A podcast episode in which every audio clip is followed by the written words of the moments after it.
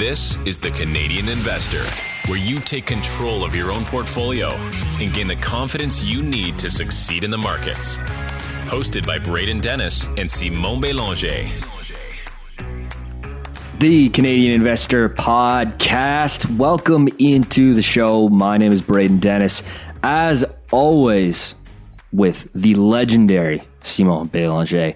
We are talking earnings and news. It's a Thursday release of the of the podcast today. You're going to talk about some big big retail news coming out of Canada.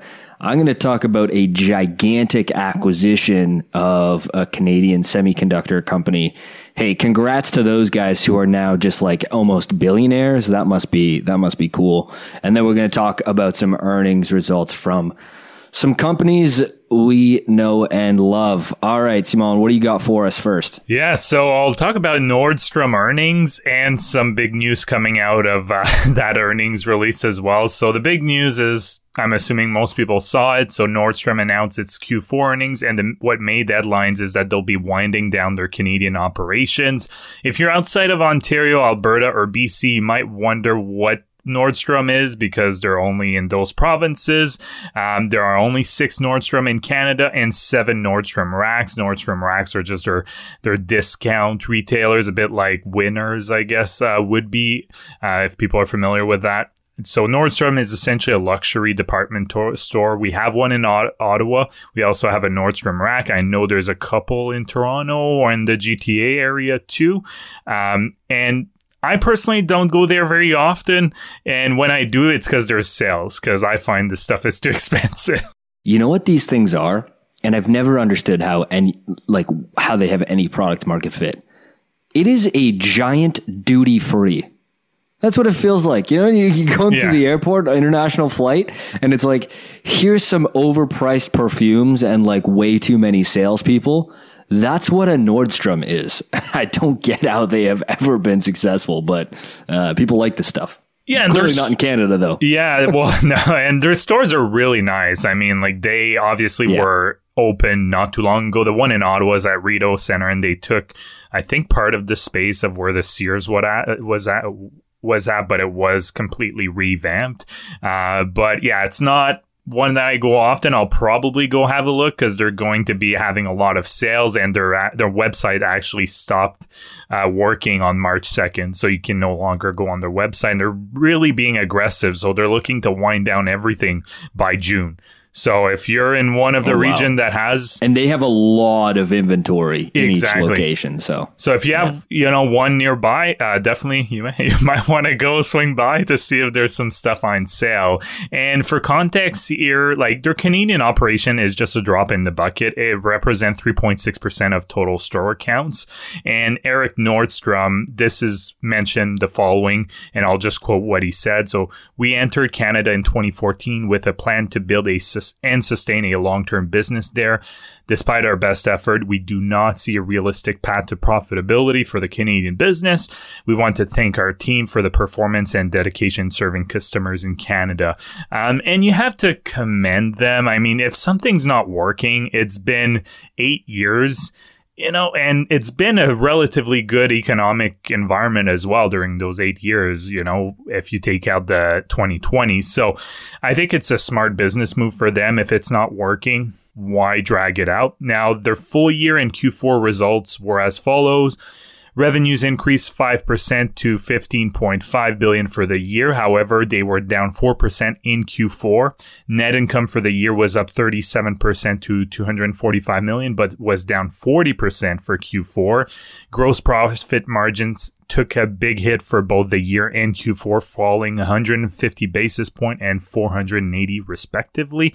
And free cash flow did quite well, doubled for the year, but again, they're seeing some slowdown in Q4. And that's why it's important when you look at full year. I would say also make sure, especially in this current environment, you want to make sure sometimes the earlier results will skew where the business is going. And this is a clear example.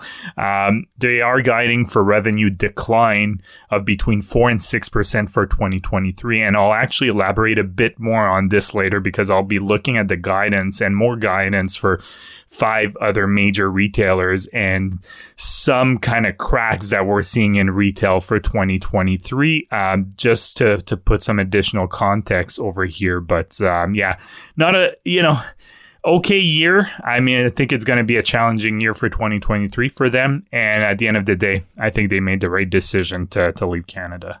This goes in the long list of wonderful retail. I don't know about Nordstrom, but in the list of wonderful retailers with a model that works and just doesn't work north of the border. you know, it's the it's the Targets, it's the now Nordstrom. There's a there's a list of them, and for whatever reason, it just doesn't translate the same way. Um, and I don't know why. I mean, for me, every time I walk in there, I go, what purpose does this department store serve? Like, I, I don't understand why anyone would purposely go there. I, but again, I am clearly not the target target market or target customer. But you know, if I wanted to go put on, uh, you know, some free samples of cologne, I would do that at the airport. Yeah, and I thought they had done it. Like I wasn't following the business closely, but compared to Target that you mentioned, Target was a disaster. Like when they open, you would go into their store, have the shelves were empty. They tried to open the stores too quickly, and the supply chains weren't well established. And then they just decided to pull the plug. That wasn't the issue with Nordstrom, but you clearly, you know, I guess it's tough doing business in Canada. I guess that's what it is. Yeah, it's clearly not translating. I was just looking it up because I had no idea. Um, because the current CEO is his last name is Nordstrom. Yeah, yeah he's part Nordstrom. of the family. Yeah. It was founded by John Nordstrom and Carl Wallin in 1871. So this guy's like what, like how many generations later running the business? Very interesting. Um, I didn't. That's not very common. Yeah, I didn't realize it was founded that long ago. I mean, I guess it's the U.S. the Bay, I guess the equivalent almost. Yeah, yeah, basically. Yeah. All these department stores always have deep, deeply rooted, rich, long history, like a couple centuries, which is kind of crazy. The longevity of these things. Mm-hmm. Which Bay will probably benefit from their closure. That's probably going to be one of the yeah. benefactor. Yeah. Good point. Um, Let's talk about Germany's Infineon, which is a semiconductor company, is buying uh, GaN systems for $830 million. Incredible price tag here and big news in Canadian tech and semiconductors. Uh, so here's the here's the top line article. Germany based Infineon Technologies, which by the way is a roughly 50 billion in market cap company. So it's a large semi company. They just announced on March 2nd, so like five days ago, they plan to acquire Canada based GAN Systems, GAN Systems. According to a joint press release, the two have signed a definitive agreement under which Infineon will acquire GAN Systems for 830 million. I believe it's all in cash too. Uh, was the other article I looked at, which is. Good you know, hey, uh, you know, these two guys, John Robertson, Girvan Patterson out in Ottawa, congrats on being stupidly wealthy. My goodness. And so what do they do? GAN Systems is the like G, capital G, lowercase a, capital N, is the elemental symbol for gallium nitride. And gallium nitride is a material that is being used for semiconductors. Its largest competitor in terms of material, if you will, if that's a, a word you can use, is silicon. Um, and so they produce semiconductor components that are smaller, lighter, faster, more efficient than silicon only chips. Per the Globe, Infineon is a longtime partner already of GAN systems. They raised two hundred and twenty million dollars US to USD to date. This this Ottawa company and includes an 150 million dollar funding round in late 2021. So they've raised lots of money, but still, when you're talking about an almost billion dollar exit, uh, these guys are like I don't even know how they walk around with so much money uh, now. They're use cases for gallium nitride and on their website is consumer electronics, data center and 5G, automotive, renewables, industrial, other. Uh, so whatever that is, includes. Uh, they have offices in Shenzhen, China, Hsinchu Science Park, Taiwan, uh, which is very close to the. You're Getting like, a oh, kick God, out of uh, right. Braden's uh, Mandarin pronunciation, but yeah. well, how do you know how to say that? Uh, probably Shinshu. Sinchu. Oh, okay. Yeah, I think the H you don't. Yeah. How different was that? Yeah. uh, close to its foundry partner, TSMC. Without being technical enough on semiconductors and gallium nitride, it is an alternative to silicon. And um, they have their pros and cons, but many believe gallium nitride is the future of some semiconductor applications. Yeah, and for any of our Mandarin speaking listeners, um, we're trying our best. So if we butcher the these names, that we do apologize. Yeah. Yeah, it's like every time I try to say uh, some of these Quebec-based companies, I just refer to you um, because you know what? I'll never say them properly. I've already kind of that ship has already sailed. that ship has sailed like you know so many years ago. But uh, I'm still gonna I'm still gonna try out here. Anyways, uh, congrats to this company out of Canada. Gigantic acquisition, huge exit. Um, we don't have this many, we don't have that many of this scale happen very frequently. So, uh, congrats. Yeah, and for those who are not familiar with Ottawa, there's actually a decent tech sector in Ottawa called uh, in the before the amalgamation was called, and people still refer to it Kanata and uh, it's where the Ottawa Senators play as well. So there's a slew of like small to medium and some large tech companies that are there. So I wasn't surprised when I saw Kanata because it is uh, pretty well known yeah. in the region here. Yeah, that's yeah, that's where these guys are from, and uh, I've actually been there. And before I was there, I didn't realize that the Senators played there. Oh yeah, it's so far. it's so far away. Like I was like, I was looking at the stadium. I was like, wait, the Canadian Tire Center is here? Like, you know, it's something you would just never know as a guy from Toronto who goes to Ottawa like once a you know every once in a while. But they're very infrequently. they are looking to build a downtown. So there's uh the teams That's, for sale right? wise yeah. idea. Yeah and ryan reynolds may be uh, kind of part owner buying it. And one of i think the prerequisite is that they'll be able to buy a, uh, build a new stadium that's closer to everything. Yeah and more central. Dude Ryan Reynolds just dominates that guy. Like that guy just dominates. He does so many movies. He's made an obscene amount of money. He's way too good at acting and comedy and business to be that handsome. Like that should like what's going on? Like you, you know, like put him and Tom Brady. You know, him and Tom Brady. Like you're not allowed to be this good at everything. Um, but no, I, I think that's a wise idea for the city.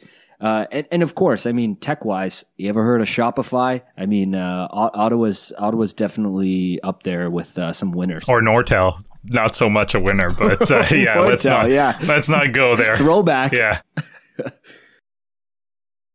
So now continuing on the retail trend here. So Costco, um, you know, the business I love to hate because going there is always always feels like it gets my blood pressure slightly high, but it's definitely a wonderful business.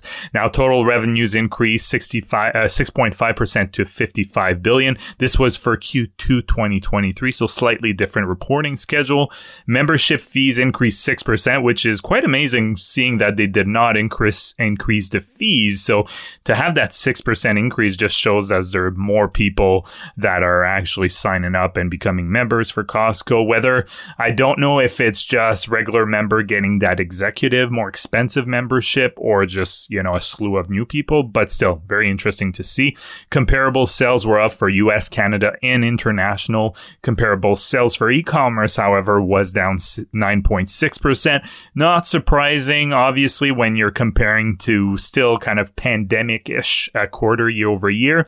The operating income was up 5%, net income was up 13% to 1.5 billion, and earning per share was also up 13% to $3.30.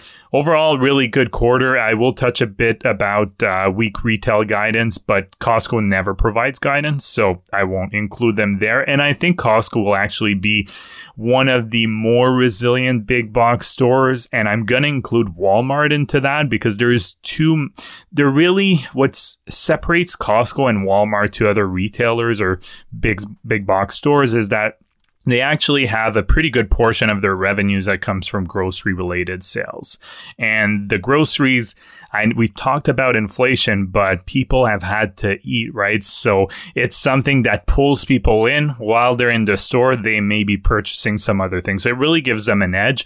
And to give an idea of what Costco looks like in terms of grocery sales, and I combine here because they have two items. They have like, uh, I think it's fresh produce and then foods and sundry so I kind of just put the two together because that in my mind just represents groceries. So between 2020 and 2022, grocery sales have increased 25% in total. As a percentage of total sales, it represents 52% in 2022. That's compared to 56 in 2020. However, I think it's important to understand because I know in Canada we had um, I don't know if you remember that there were some lockdowns where Costco and other big box store were only able to open, but they had to like cordon off sections and only the essential stuff was allowed to be bought, like groceries, for example. So I think, you know, the fact that it's decreased a little bit, that may be one of the reasons, but still, 50% plus of their sales being grocery.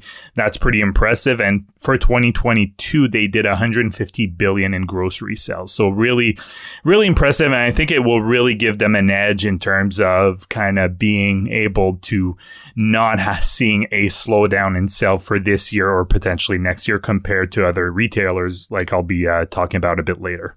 You just sent me down a, a PTSD inducing memory lane where like they had this some of the stuff blocked oh, off. Oh yeah. Which never made any sense to me. I'm like, wait, you're gonna funnel more people in a smaller area. What like I'm no I'm no scientist, but something ain't adding up here. Dude the the Walmart Costco thing you're talking about here too is like, yes, the grocery, but these are retailers that actually compete on price. They compete on low gross margins, and that is what is so compelling for the business, um, and, and it keeps them so in, insulated from uh, from the broader economy. Yeah, exactly. And the reason why we talk so much about membership fees for Costco, it's because their margins are so low on what they sell that essentially almost all that membership fee revenue goes down to the bottom line. So I think that's why, you know, we kind of harp on that quite a bit because the margins are so low. So it's good. They have a great volume, but it won't necessarily translate to crazy profits where they really get it is those uh, membership fees. Yeah. For context, Costco usually has like between 10 and 12% gross margins, which is about half of other retailers. Like a Walmart's are like at 23 to 25. Um, I don't know what it is on a trailing 12, but that's that those are the rules of thumb typically when you're comparing these businesses. So that is a gigantically different business model. Um, I Simon, I was last week I was about as close as you can get to buying Costco shares. Like I had the limit order ready. I was sitting at my computer. I've never come this close to buying shares of a stock in like bitched out. I, I, I, as I always do, if I'm I'm not feeling the valuation, and I, I sh- I've been saying that for way too long, sitting on my hands. I'm like, I'm doing it. I'm buying Costco. It's happening. You know what? Always a good thing to do is is close your brokerage account, sleep on it for a day or two. And, and I took my own advice there. It's probably going to be the wrong decision, as it has been for the last ten years by not buying shares, but uh, you have to operate by w- with some some rules and patience, or else you're going to end up with uh, a whole basket of stocks. no, yeah, definitely. I mean, it's not. I think the only thing that you I don't like from Costco is the valuation. Everything else, it's the only thing. It's yeah. the only thing, and I mean, there's a good reason it has a premium, but I mean, eh. it, it's it well, it yeah. trades at that price because it's the only thing wrong with the. Like, yeah, there's hardly any mm. bear case on it. But like, the issue the with such a high premium, it also doesn't give you much margin for error if something does go wrong, and clearly it hasn't in past, you know, however long, but still remains that there could go that something that goes wrong and then you ended up paying too much for the business. I'm not saying it will, it's just it doesn't give you much margin for error. Yeah, like my thing is try not to overpay. And it's hard to say I'm not. uh, when you own Costco shares. All right, let's talk about Live Nation, ticker LYV, the owner of, you know, most people are familiar with them owning Ticketmaster as, you know, their kind of crown jewel of an asset. Now, wow. Um, these results were kind of nuts. Uh, 2022 was quite the rebound. Uh, and it's in line with what we've seen discussing the travel and experiences market, you know, the booking holdings, the the Airbnbs. When you compare it to 2019, many of these businesses have not only renewed demand in such a major way, which shouldn't come as a surprise, but actually seeing record record demand far in excess of what what we had seen in 2019. And so sure there's some pulled forward growth, but I think there's also a change in sentiment around the consumer and experiences. For the concert segment, it was so let's just back up a bit here. In 2019, the concert segment did nine and a half billion in sales on the top line.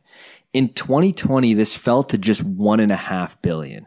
So that probably just covered like January and February ish when everything shut down. It was like, you know, Feb, Feb 20th roughly. Um, and so you basically captured that. And then the business went to complete ghost mode, try not to die uh, over the next 18 months. They just reported 13 and a half billion in concert revenues for 2022. So this represents a 43% jump in concert revenues and a record 121 million concert goers in the year. So overall revenue, revenues were up 44%. So very in line with that concert line because it, it is the major majority of the business.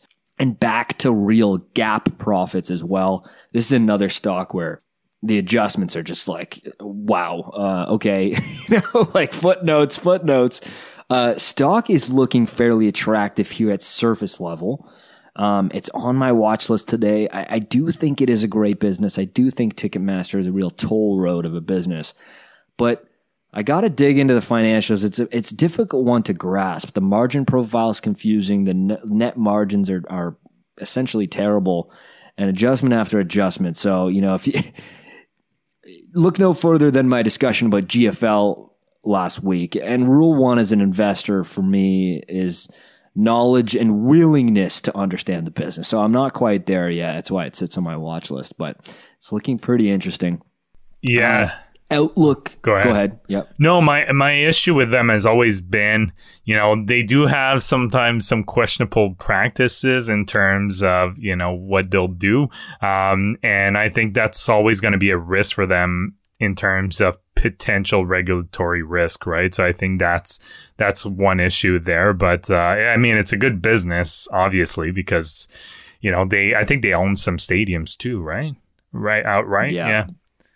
The way the network and infrastructure that they have built to dominate large events as being like the only name in town for it um, is quite fascinating. And I, I was reading this blog post done by uh, the guys at Baskin here in Toronto. They wrote a piece about how misunderstood the the fees are for Ticketmaster and why they have to charge it. And I think that they need to do some better PR about what goes in there because you can't not buy a ticket, look at the fees that Ticketmaster is collecting and and and just shake your head as you enter in your credit card information anyways you know um, looking into 2023 uh, you know they're they're expecting st- still really strong demand for concerts and events event related deferred revenue at 2.7 billion uh, to start the year up 400 400 million just looking out uh, as of mid February versus 2022 um, they think that concert ticket sales are going to be up 20%, international up 25%. Uh, strong uh, fee bearing gross transactions on, on, on ticketing and uh, sponsorship commitments up double digits. And so I, I think, and again, I do not have real statistical anything to back this up beyond my own anecdotal opinion. And I'm curious on your opinion as well. I do think there is a large seismic secular shift to experiences, concerts, going and doing things beyond one, just going to bars. Drinking is on the decline. We just saw that alcohol sales in Canada have reached like multi decade sales uh, lows. I'll talk on that on next Thursday's episode. Uh, many, many reports are coming out that North America Gen Zs are not drinking as much. And so, what are they going to go do? They got to go do things. They got to go, you know, you can't just, hey, bud, let's, uh, you know, hop over and go ch- crush eight pints. People are still going to do that. But there's this growing demand for doing actual events um, and and and it's coming out a bit in the data here and prioritizing trips and experiences in this next generation.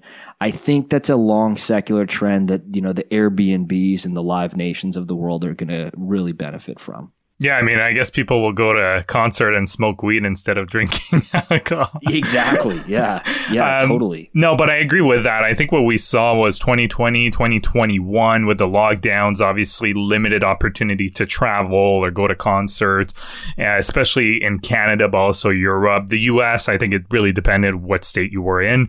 Uh, but yeah, clearly people spent, bought goods during 20 and 2021 because you know, you bought new furniture because you couldn't really leave your home, or you bought a Sea-Doo because you have a cottage and you're not going to be traveling or going to a concert, so might as well enjoy something new. I bought bikes and so on, right? So people really shifted to goods because, you know, that's the only thing or they had a limited opportunities to spend their money.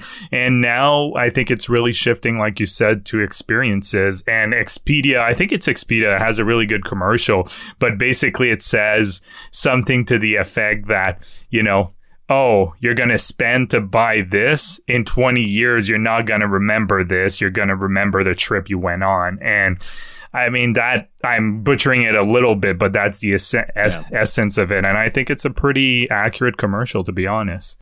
Yeah, I think that that messaging is re- is really resonating with this next generation, what we'll call the Gen Zs, and the data has come out. Uh, you know, there's so many reports. They're not. Uh, they don't want to do the same things uh, that you know previous generations have done. This is normal. This happens, you know, every time.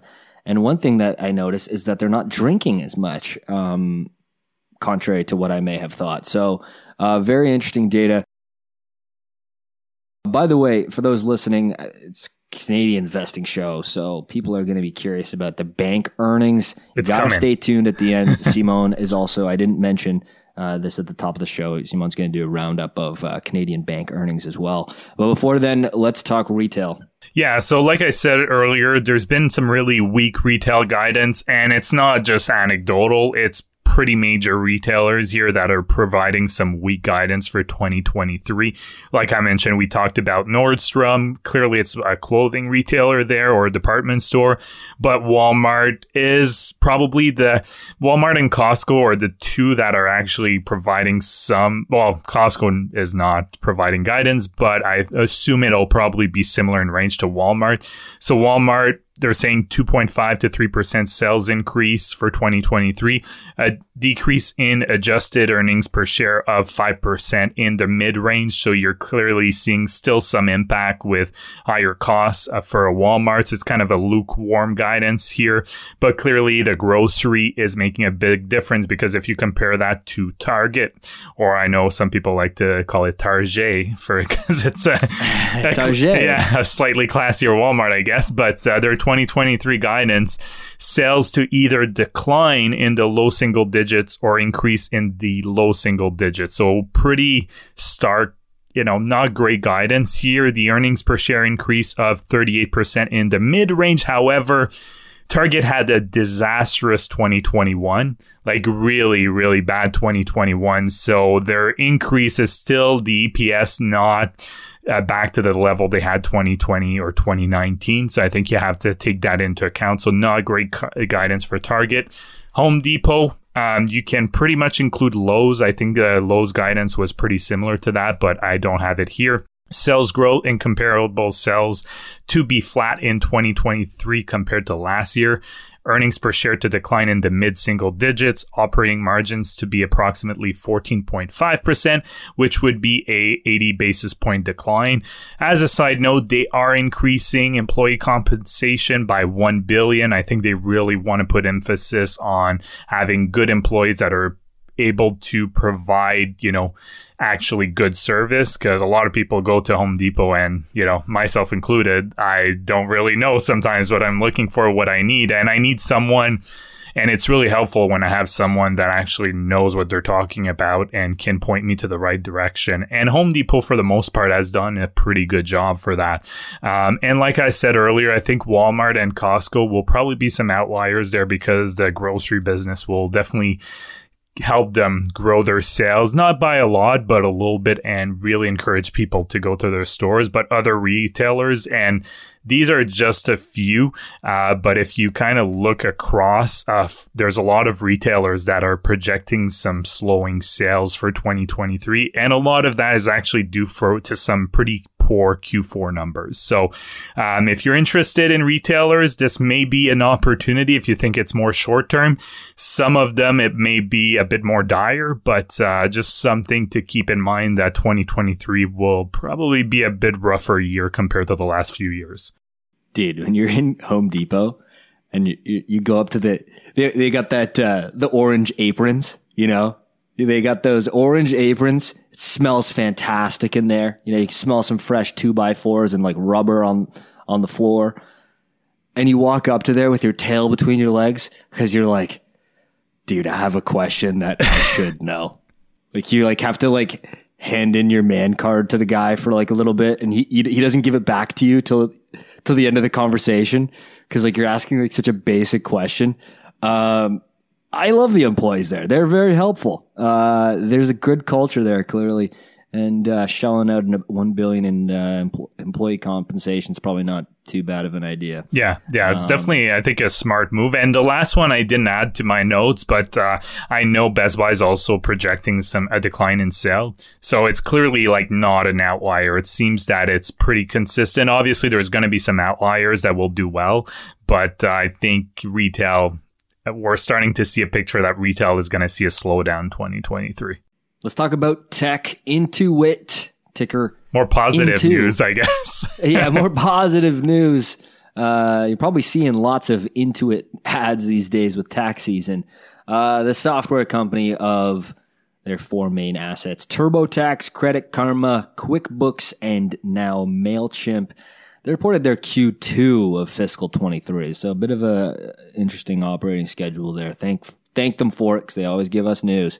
Um, all right, so this is the, there's the Canadian Investor Podcast drinking game, which we need to make the rules of one of these days. And every time I say QuickBooks is a beast on this podcast, drink and and drink now because QuickBooks is a beast. This is one of those businesses where it's like, yeah, sure, TurboTax, Credit Karma, MailChimp, pretty good businesses, great assets in this like now conglomerate of software companies that are, are, are all operating in like similarly tangential spaces and really helping the, small business is like kind of their key. But QuickBooks, brother, you know how I just say the corporate world is glued together by Excel spreadsheets? Well, the small to medium sized businesses is just glued together by QuickBooks. Say what you want about the product. I think it's actually pretty solid. You and I use it for the podcast, this business that we run. I use it for Stratosphere and MailChimp as well. So, uh, Intuit shareholders, you're welcome. I, I shell out tons of money to them every year. And you know, I pay my employees on there as well on QuickBooks. Uh, it's just already equipped with payroll and like HR as a service. So it's a no brainer uh, for them to kind of tangentially tag on services and have users spend more and more money every year, just like I do. Um, and it's really QuickBooks in particular has nailed this two sided network effect because your accountant, your bookkeepers are going to be familiar with it. You're familiar with it. It's got that two sided network effect that I love. Um, and I sh- I really should have bought the stock five years ago when I had realization that there's something special here. Uh, but maybe the second best time is now. Uh, if you can justify the price, because this is this is not a cheap stock. It's one of those beautifully uh, beautiful free cash flow per share compounders and ridiculously high margins and high network and switching costs. So the result is this is not a cheap stock. I'll make this quick because it's just Q2. It's not full year guidance, and we're going to do Canadian banks after this.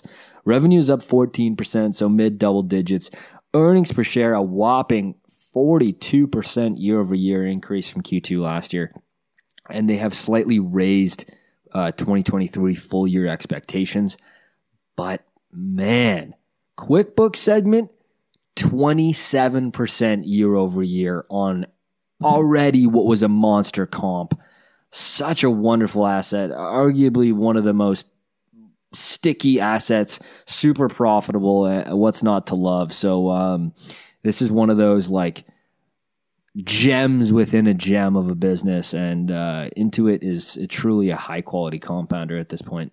Yeah, and it's you can tell the markets see it that way too because today like uh, tech is getting crushed because uh, you know good old jerome good old jerome uh, just making some hawkish comments about uh, them yeah, thinking he did something at like 10 o'clock right yeah morning, right? he basically said that um, they now think interest rates will have to be higher than they in- originally anticipated and pretty much everything that's more uh, risk on like growth stocks have been uh, hit pretty hard today, but Intuit is actually, you know, it's down 0.8%, which is really good for uh, kind of still of a tech company. It really shows that the market thinks that regardless of the macro environment, Intuit should be able to do well. Yeah. Yeah, like Microsoft's down double that, for instance, and and and Microsoft's a utility at this point, so uh, that gives you some useful context. You know what also is barely down? good old Constellation software. It seems to be uh, the most resilient of stocks around. Uh, thank goodness for that. Yeah, and we will be talking about them in a future episode because we had an interesting question about uh, why I'm not owning Constellation software. So people want to hear about that. Uh, we'll touch on that a future episode. Now, like Braden said, Canadian bank earnings. I'll touch. I try to kind of mix it up a little bit when we do Canadian bank earnings, not always doing like the same ones. Uh, I also don't want to do all six or seven of them, or I think it's seven now, the big banks. Uh, so I think three kind of gives us a good gauge. So I'll touch on CIBC, BMO, and Bank of Nova Scotia. Um, I won't go into great details here, uh, but I'll look at the loan loss provisions and net interest margins. For those not familiar, if we have some new listeners, because I think this is the first time I do it in 2023. I think so. Yep. Yeah. yep. Yeah. Okay. I don't know. you know, dad brain. I kind of forget. But um, so Dude, it's a giant time warp, anyways. It's all good. Yeah, exactly. So loan loss provisions. Also, you'll hear provisions for credit losses. Same thing. It's essentially a bank or financial institution that's putting money aside for in the event because they think that they may have people not paying their loans to them. So they're putting provisions aside for that. So that's a really important metric right now because as interest rates are going up, uh, you know, economy is slowing down a bit that kind of perfect storm, if you'd like, should result in some more people not being able to pay their loans. So the the money they're actually setting aside is actually a good indication on where the banks think this is going. So I'll start with BMO. So adjusted earning per share was down 17% to $3.22 versus the same period last year. I normally don't look at adjusted net earnings, but in this case, I think it was appropriate. That's because it adjusted for the acquisition of Bank of the West in the US and the associated costs with the transaction.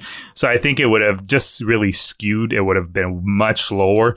Um, and, you know, people may have seen that and just panic thinking BMO is uh, down the gutter. It's not the case. So I thought it was justified here. They set aside 217 million for loan loss provisions. That's following a 226 million in Q4 2022, and that's in contrast with a release of 99 million in Q1 of 2022. So they'll release those loan loss provisions when they think they no longer need them. So we're seeing kind of the shift here in banks.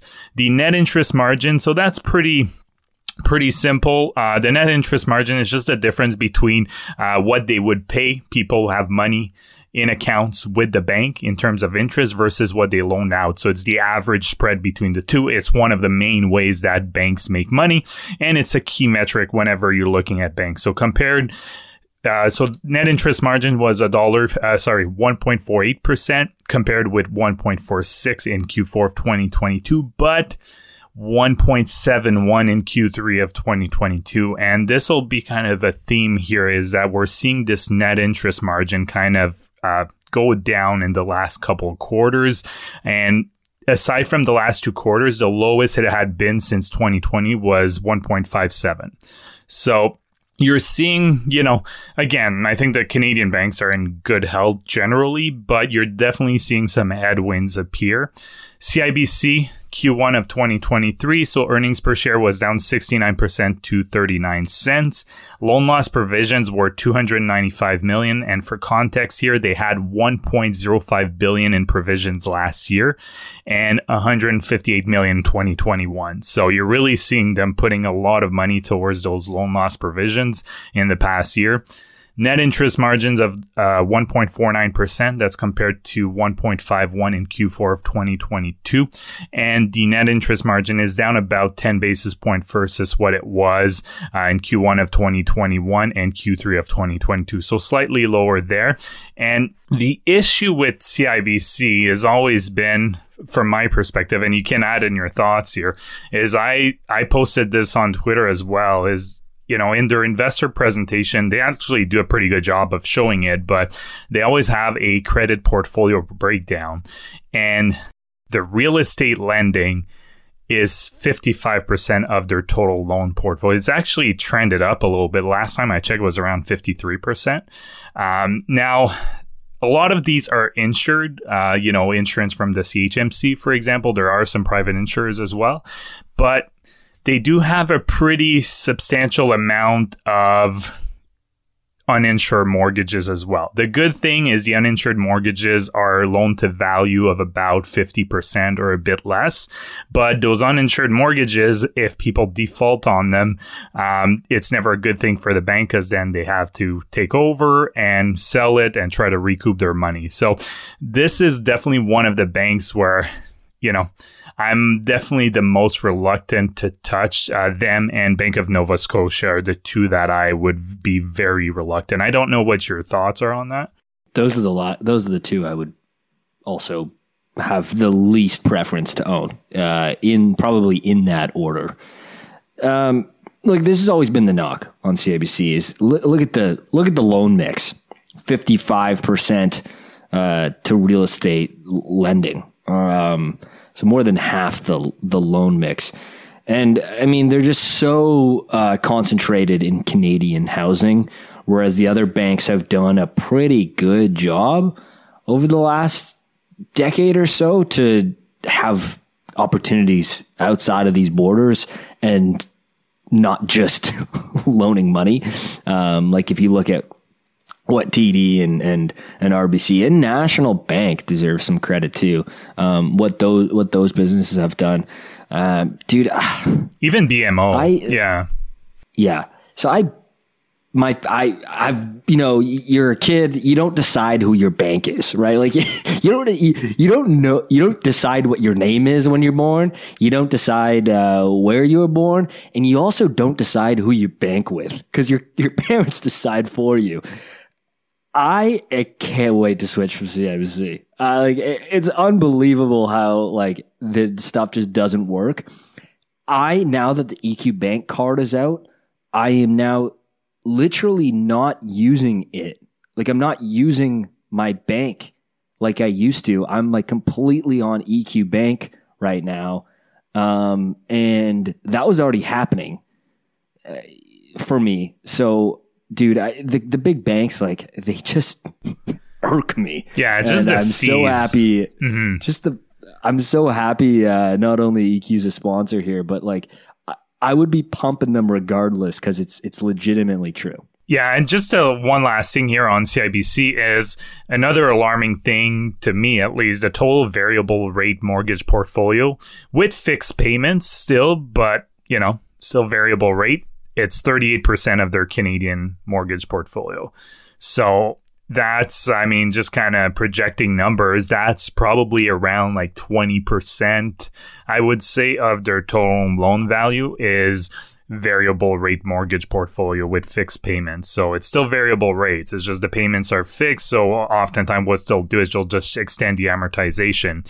Or um, if they hit their trigger rate, I think they'll have to increase it. So it's, I mean, yeah, I'll just leave it at that. Um, I know people get attracted for the yield for CIBC, but um, there's definitely some amar- alarming things. And personally, I would look at some of the other banks. Now, the last one here is Bank of Nova Scotia. Uh, we'll go quickly on here. So EPS down 36% to $1.36. Loan loss provisions of 638 million. That was compared 529 million in Q4 of 2022 to and 222 million in Q1 of 2022 net interest margin of 2.11%, which is significantly higher than the two other banks, but it's been trending down a little bit. And I think what really makes it higher for Bank of Nova Scotia is their Latin America operation.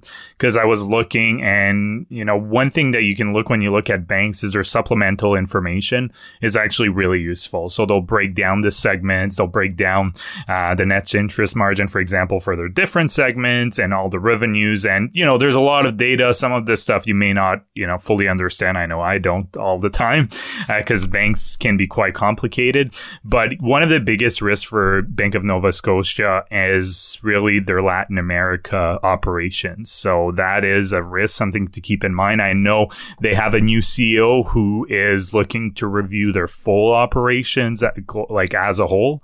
So it'll be interested what kind of happens in the next year or so, whether they try to divest parts of the business or, you know, I don't know exactly what they're looking at, but they are doing a strategic review. Um, so that's just the, yeah, the, the overview of Bank of Nova Scotia here.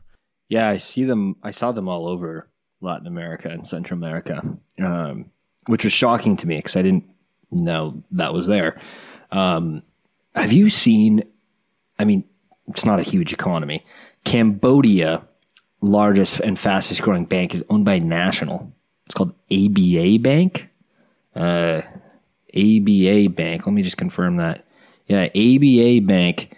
Um, they are everywhere in Cambodia, which is uh, you know a fast growing, super undeveloped economy in uh, in uh, in Southeast Asia.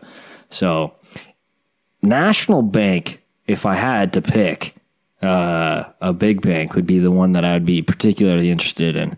But I don't know if I'm The interested in any of the smallest of the big ones. smallest of the big ones. I don't know. They just seem to be doing the good, uh, good things. Um, and uh, I think they've also been a leader in performance. Yeah, no, they they've done pretty well overall. Um, yeah, I think for me would probably that knowing that with a caveat that I'm not not an emphasis not a bank expert or you know an expert on evaluating banks. I know my way around decently well, but yeah, for me it would be uh, um, like you just said, national bank and potentially either um, you know, TD, BMO, or Royal Bank, uh, just because I like the diversification different for all three, but uh, I do like the diversification they represent. Come join uh, the EQ Bank shareholder squad. I have like quadrupled my money on the stock at this point. I think more actually, uh, if you include my yield on cost too. Um, shareholder, happy customer. Thank you to the friends at EQ Bank. Um, that does it for today's episode, Simon. Good stuff. Uh, let's uh, let's record another one. Yeah, yeah. How about it? Let's record another one. The back to backs, baby.